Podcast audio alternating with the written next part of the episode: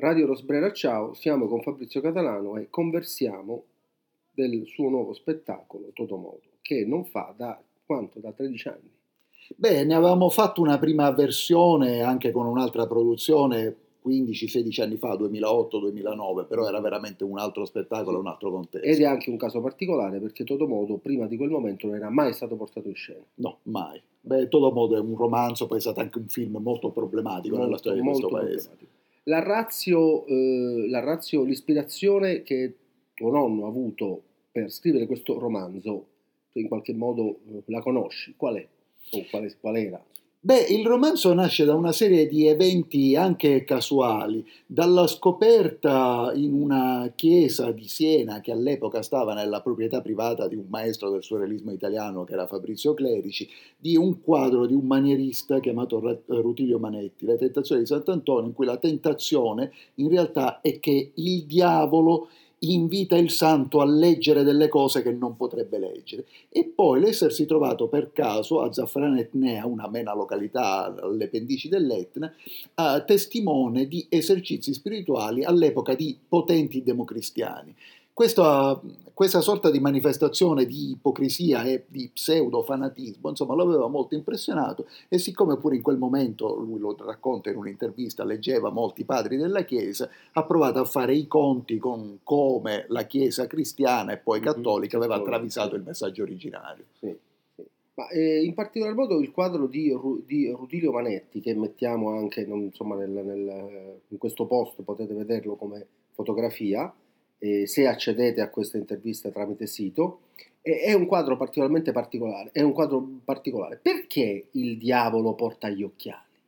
E perché oggi come allora, come diciamo anche nello spettacolo, eh, ne, per la Chiesa ogni strumento che aiuta a vedere bene non può che essere opera del diavolo, anche se ormai la Chiesa, diciamo, eh, mellifluamente, ipocritamente ormai si è fusa come dice il personaggio di Don Gaetano, questo prete gesuita che manipola le coscienze e che è uno dei protagonisti del romanzo e dello spettacolo, ormai anche la scienza viene incontro alla religione, perché per quanto possa scoprire, per quanto possa scrutare l'atomo e il cielo stellato, questo non fa altro che moltiplicare lo spavento dell'uomo di fronte all'universo. all'universo. Senti, la storia, la storia di Totomodo e soprattutto la storia che andranno a vedere a teatro eh, le persone, qual è?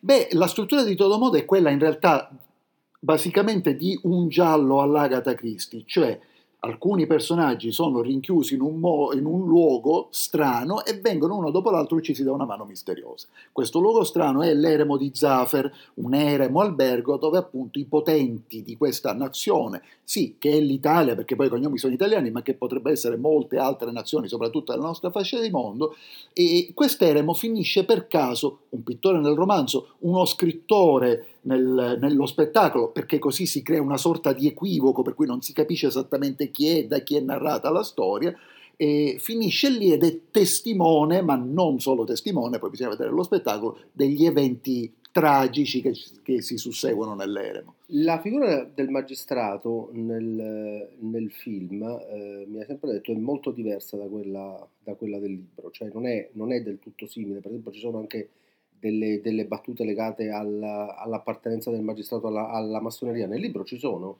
No, non necessariamente. Allora, la letteratura può lasciare intuire delle cose e poi, a prescindere dalla massoneria, la massoneria come altri sono argomenti molto complessi chi è massone, chi non è massone, chi crede di essere massone, è, è, esatto, è, è, tutta una catena, chi pensa che essere massone sia un vanto, chi pensa che sia qualcosa da nascondere, insomma io diciamo ormai in 48 anni già queste cose, pur avendole sempre sfiorate, in queste cose ne ho viste di tutti i colori. Ma lì il problema del, del, magistrato, nel romanzo, come anche nel nostro spettacolo, come anche in altri, in altri testi di Shash, è l'essere un ingranaggio della macchina stritolato, che la realtà di molti funzionari pubblici, che è stata la realtà di molti funzionari pubblici anche negli ultimi anni, con tutti i deliri che abbiamo vissuto in questa nazione. Cioè ti rendi conto da una parte di cosa sarebbe giusto, dall'altra però vuoi salvare se non i tuoi privilegi, certo. fin anche il tuo posto di lavoro, la tua vita, la tua tranquillità, eccetera. E quindi, per quanto l'espressione possa suonare vagamente retorica e abusata, in te convivono diverse personalità. Diverse, diverse personalità, esattamente. E Don Gaetano, che oggettivamente è il, il, la colonna L'invenzione di, eh, di Sciascia su cui, su cui centrano diverse cose. Don Gaetano, da chi è interpretato? Beh, guarda, fa impressione perché Don Gaetano è interpretato da un attore che lavora con me eh, da diversi anni, che si chiama Roberto Negri, e che ha veramente, ce l'hai ormai per natura perché tutte e due hanno avuto problemi alle gambe, ha esattamente lo stesso passo del Papa o lo stesso passo che aveva il Papa prima di finire sulla sedia a rotelle. Non dimentichiamo che il Papa attuale, Francesco, è un gesuita. Sì, sì, sì, e, e in realtà in questo, come dire, questo estrinseca una sorta di manifestazione del potere per cui tu riconosci, anche chi non ci fa caso, riconosci una serie di movimenti di potenti e riconosci questo tipo di potere che, che quasi a tratti si finge umile uh-huh. e che in realtà, nel caso di Don Gaetano, è anche profondamente colto, nel caso del Papa non dubito che lo sia, e, e che come dice per esempio lo scrittore a un certo punto, i libri, se letti pers- dai furbi, possono essere strumenti molto pericolosi. E nelle mani di Don Gaetano finiscono, per essere strumenti molto pericolosi, finiscono addirittura per, per trasfondersi in una sorta di delirante progetto di nuova società. Sì, la nuova società che è una delle cose che ci ossessiona di più anche da diversi gruppi di potere che costantemente ci, ci mandano pacchi di policy su, per la creazione di una ma del, ma del, resto, come dicevamo anche in passato, allora appunto questi, questi, potenti si riuniscono in questo luogo misterioso e più o meno legato fantasiosamente a leggende di padri della Chiesa, l'eremo di Zafer.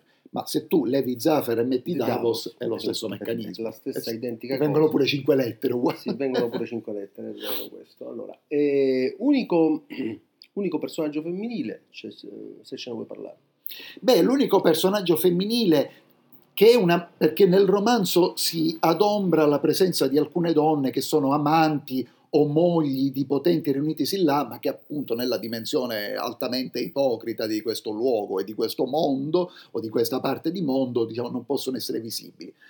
Qui eh, abbiamo dato vita a un personaggio femminile che è interpretato da Isabel Russinova e che diventa a tratti una sorta di tramite del potere, cioè non diventa semplicemente un amante o nel caso specifico una moglie di uno dei ministri lì, ma forse anche uno strumento del potere, una donna che sa, che e che noi non sappiamo esattamente per quale ragione è lì. Senti, visto che li abbiamo citati, a questo punto citiamo tutto, citiamo tutto, il cast, perché appunto abbiamo menzionato Roberto Negri e Isabel Russinova, e il magistrato esatto. sul quale mi chiedevi era interpretato da Pino Quartullo, lo scrittore da Alessio Caruso, e poi nello spettacolo ci sono anche Stefano De Maio, Jonathan Montagna, Riccardo Isgro, Massimiliano Buzzanca e in un piccolo ruolo, per fortuna diciamo muoio presto, facciamo un piccolo spoiler, ci sono pure io. Ci uccidono subito. E luci e scene? Luci di Marcello Mazzocco, scene di Annalisa Di Piero, musiche del maestro Fabio Lombardi, che tra l'altro in questa radio diciamo, i nostri ascoltatori hanno no. imparato a conoscere e che comunque professionalmente mi accompagna da diverso tempo, e poi eh, aiuto regista, direttrice di scena, ormai mia erede spirituale, Giulia Vino. Allora, senti, avete fatto quindi, eh, ci sono già state diverse repliche di todo modo, non avete avuto alcun problema, nessuna querela, nessun, nessun, nessun attacco giornalistico, anzi eh, critiche estremamente positive e anche pubblico in sala. Non c'è stata nessuna reazione. Allora, a, a tratti tu hai la percezione che qualcuno nel pubblico, eh, non dico che si, che si indigni, ma rimanga disturbato anche da alcune eh, verità slash atrocità della Chiesa che per quanto in maniera soft noi mostriamo nel corso dello spettacolo. Però no, ma in realtà anche questo è Shash. Shasha, credo in nero su nero, parla dell'indifferenza in cui presto cadrà ogni avvenimento. Era il 1978-79 e in realtà ogni avvenimento, anche quelli che ci distruggono, anche quelli che vediamo noi oggi in televisione, cade nell'indifferenza e nel, nell'irriflessibile, insomma non si riflette, non lo sto dicendo. C'è un nichilismo proprio effettivamente. Esatto. Eh, ecco, ma, ehm, io im, mi immagino se, eh, il Todomodo, se questo Todomodo qui fosse stato visto per esempio nel 78 o anche negli anni 80 o anche per esempio proprio nel momento in cui stava cadendo la, la Prima Repubblica con, con, questa sorta di colpo di Stato che, che abbiamo avuto, che era insomma, mescolato con istanze giudiziarie, eccetera. Io mi immagino che cosa sarebbe successo se questo todomodo, todomodo qui fosse stato visto allora, fosse stato fatto allora. Probabilmente sareste stati, stati arrestati tutti. E guarda, è, è, difficile perché appunto siamo in un mondo in cui nessuno riflette. Facciamo una digressione sull'attualità. Da più di due settimane parliamo di quello che sta succedendo in Palestina. Quello che sta succedendo eh, in Palestina è nato da decine di migliaia di missili che dovrebbero essere arrivati sulla costa della striscia di Gaza, una costa che i palestinesi non controllano, in realtà della striscia di Gaza i palestinesi controllano alcuni isolati, e dovrebbero essere arrivati su quella costa eh, essere stati montati, essere stati posizionati, essere stati lanciati davanti agli occhi dei servizi segreti che si suppongono più, i più efficaci del mondo, senza che nessuno se ne sia accorto. Perché nessuno dice questa cosa? Che pure non è da detective, è da un, qual, un, un, qualunque, esatto, un qualunque lettore di gialli sulla spiaggia ci potrebbe arrivare. Perché sembra che non ci arrivi nessuno? È un, è un, bel problema. Sì, eh, sì, è un bel problema anche perché sta accadendo un disastro che si va anche estendendo. E... Ma Don Gaetano alla fine lo dice, distruggere, distruggere, c'è una grande polemica con lo scrittore, Don Gaetano dice distruggere, distruggere, non c'è altra strada. E eh, lo scrittore ribatte, nessuno può accettare una religione che voglia distruggere un mondo, anche se per crearne uno nuovo. E poi si può discutere anche sul concetto di religione, ma in fondo noi siamo nel mondo in, in cui viviamo fase. in una dimensione di fanatismo religioso, anche la scienza pseudotale negli ultimi anni è stata vissuta con lo stesso spirito del fanatismo religioso. Sì, con una volontà proprio di distruzione della società e di crearne un'altra che ancora non, non si capisce come dovrebbe funzionare, se non attraverso dispositivi tecnologici che sono estremamente deboli e estremamente fragili. Ma invece se ne creerà una terza che sfuggirà, sfuggirà completamente ai dispositivi tecnologici. Perché sono comunque estremamente fragili fragili. Non, allora, non sono, non sono, sicuramente divinità. E le prossime repliche? Allora, eh, saremo nel Lazio il, il, 27 attivo, il 27 ottobre attivo, il 28 ottobre a Tarquinia, poi lo spettacolo va in stand by perché riprendiamo la scomparsa di Majorana, di cui credo avevamo parlato anche su questa radio, e col, col, col, col, quale spettacolo faremo una tournée in Italia, ma andremo anche in Canada. Poi in primavera dovremo riprendere Todomodo, poi Todomodo dovrebbe avanzare ancora per alcuni anni, sì. perché insomma è, è, è, stato anche un investimento ambizioso della produzione che la Laros di Gino Caudà e quindi suppongo che lui la voglia portare lo, in giro ancora a lungo e poi del resto la richiesta c'è. Quanto era, ecco, ecco a proposito, di, a proposito proprio, proprio di richiesta, c'è stata una, una, sorpresa, un interesse da parte dei gestori dei teatri che hanno risentito di nuovo la parola Todomodo? Sì, credo che ci sia stata anche una sorpresa, perché per esempio noi abbiamo debuttato ad Agrigento, dove io ho avuto l'impressione che il direttore artistico temesse, in una stagione più caratterizzata dal genere della commedia, temesse questo incipit, invece l'incipit è stato vittorioso e poi lui stesso se ne è vantato, è stato vittorioso perché ogni replica il teatro aveva 572 posti disponibili, 572 posti occupati.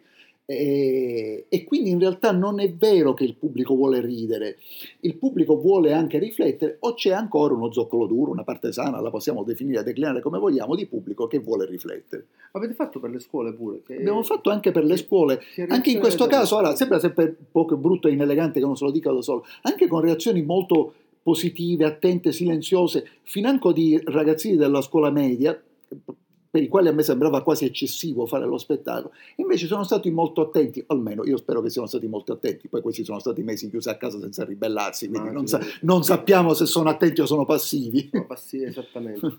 ecco, ehm,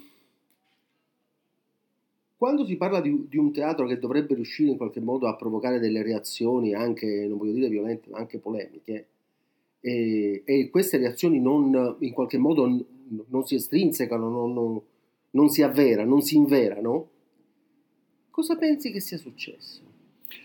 Eh. Cioè, nel senso che ti è mai venuta, ti è mai venuta voglia da regista, specialmente maneggiando Sciascia, Todomodo e, o anche altre cose, arrivare a, a provocare il pubblico come, come, per esempio arrivava a fare, che, che cavolo ne so, bene, Klaus Kinski, eccetera, per provocare una reazione dalla quarta parete. Il problema è che poi che cosa potrebbe essere questa reazione? Io ricordo tanti anni fa avevamo fatto, eravamo in tournée col giorno della civetta e avevamo fatto un bel incontro con gli studenti a Fermo, nelle Marche. E alla fine un ragazzo che era stato particolarmente attento si avvicinò a me e disse ma insomma sì, lei ha ragione, ma noi che cosa dovremmo fare? Che è molto difficile, un ragazzo di 16 anni che, che cosa potrebbe fare un ragazzo solo di 16 anni a Fermo?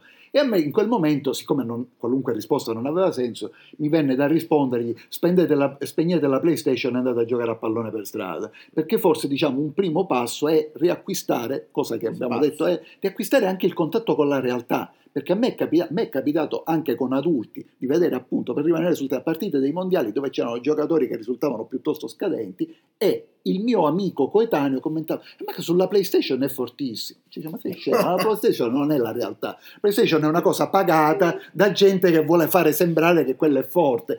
Eh, non è vera. Però c'è questa enorme confusione c'è questa proiezione, c'è questa proiezione dei social, proiezione sempre più vana e vacua, perché il, il social che, che, che, ha crescente successo è Instagram, che come dice il suddetto maestro Lombardi, è un social per voyeur. Sì, sì, è un... E, dove, non dove, non esiste o dove il contenuto è molto raro. Il contenuto, il contenuto è molto raro. È, è, è, estremamente raro. Il guaio poi di Instagram è che eh, diverse, diversi operatori culturali lo considerano un, uh, un provocatore di impatti, quando invece non provoca veramente un tubo, se non la permanenza dentro esso, perché non ci sono link esterni. Facebook ha la possibilità di mettere link esterni, per esempio questa stessa trasmissione verrà ascoltata perché qualcuno legge il post su Facebook, quindi tappa e va nel, nel contenuto, invece nel caso di Instagram no, tranne che non hai oltre 50.000 follower. Una macchina, di, di, di, una macchina per tenerti là dentro costantemente. E comunque anche la proporzione, anche quando tu, io lo ci faccio caso ora, gestendo come sai anche il sito Ciasca. dell'associazione che abbiamo in Bolivia, appunto Ciasca, anche quando tu pubblichi la storia con link che diciamo che in media ogni 40 visualizzazioni una si traduce in un click che ti manda nel sito, più o meno. Sì, sì, Poi, sì, sì, così è. C'è, c'è, una percentuale che può essere il 10. Torniamo, eh, torniamo e concludiamo sul, sul, sul, tema, sul tema Todomodo.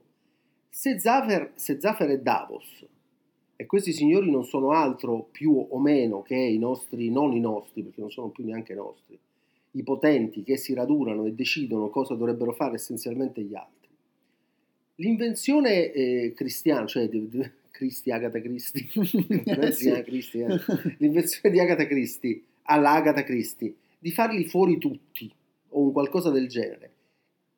E oggettivamente mm, non è una domanda, è una provocazione, è oggettivamente un atto liberatorio.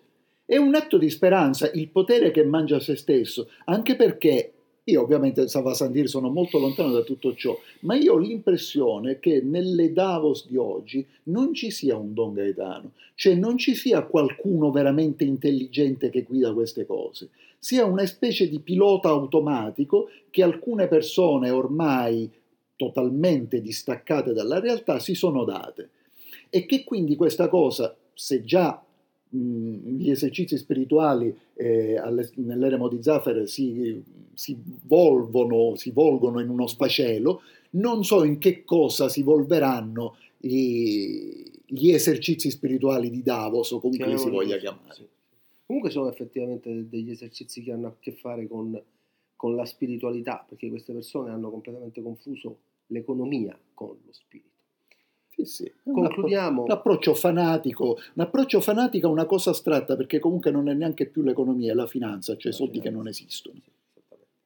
allora, concludiamo eh, invitando i nostri ascoltatori a eh, usare anche i link che mh, si trovano in questo, in questo post per eh, scoprire anche le date dello spettacolo. Andrà tutto bene. Puoi dire Radio Rosbrera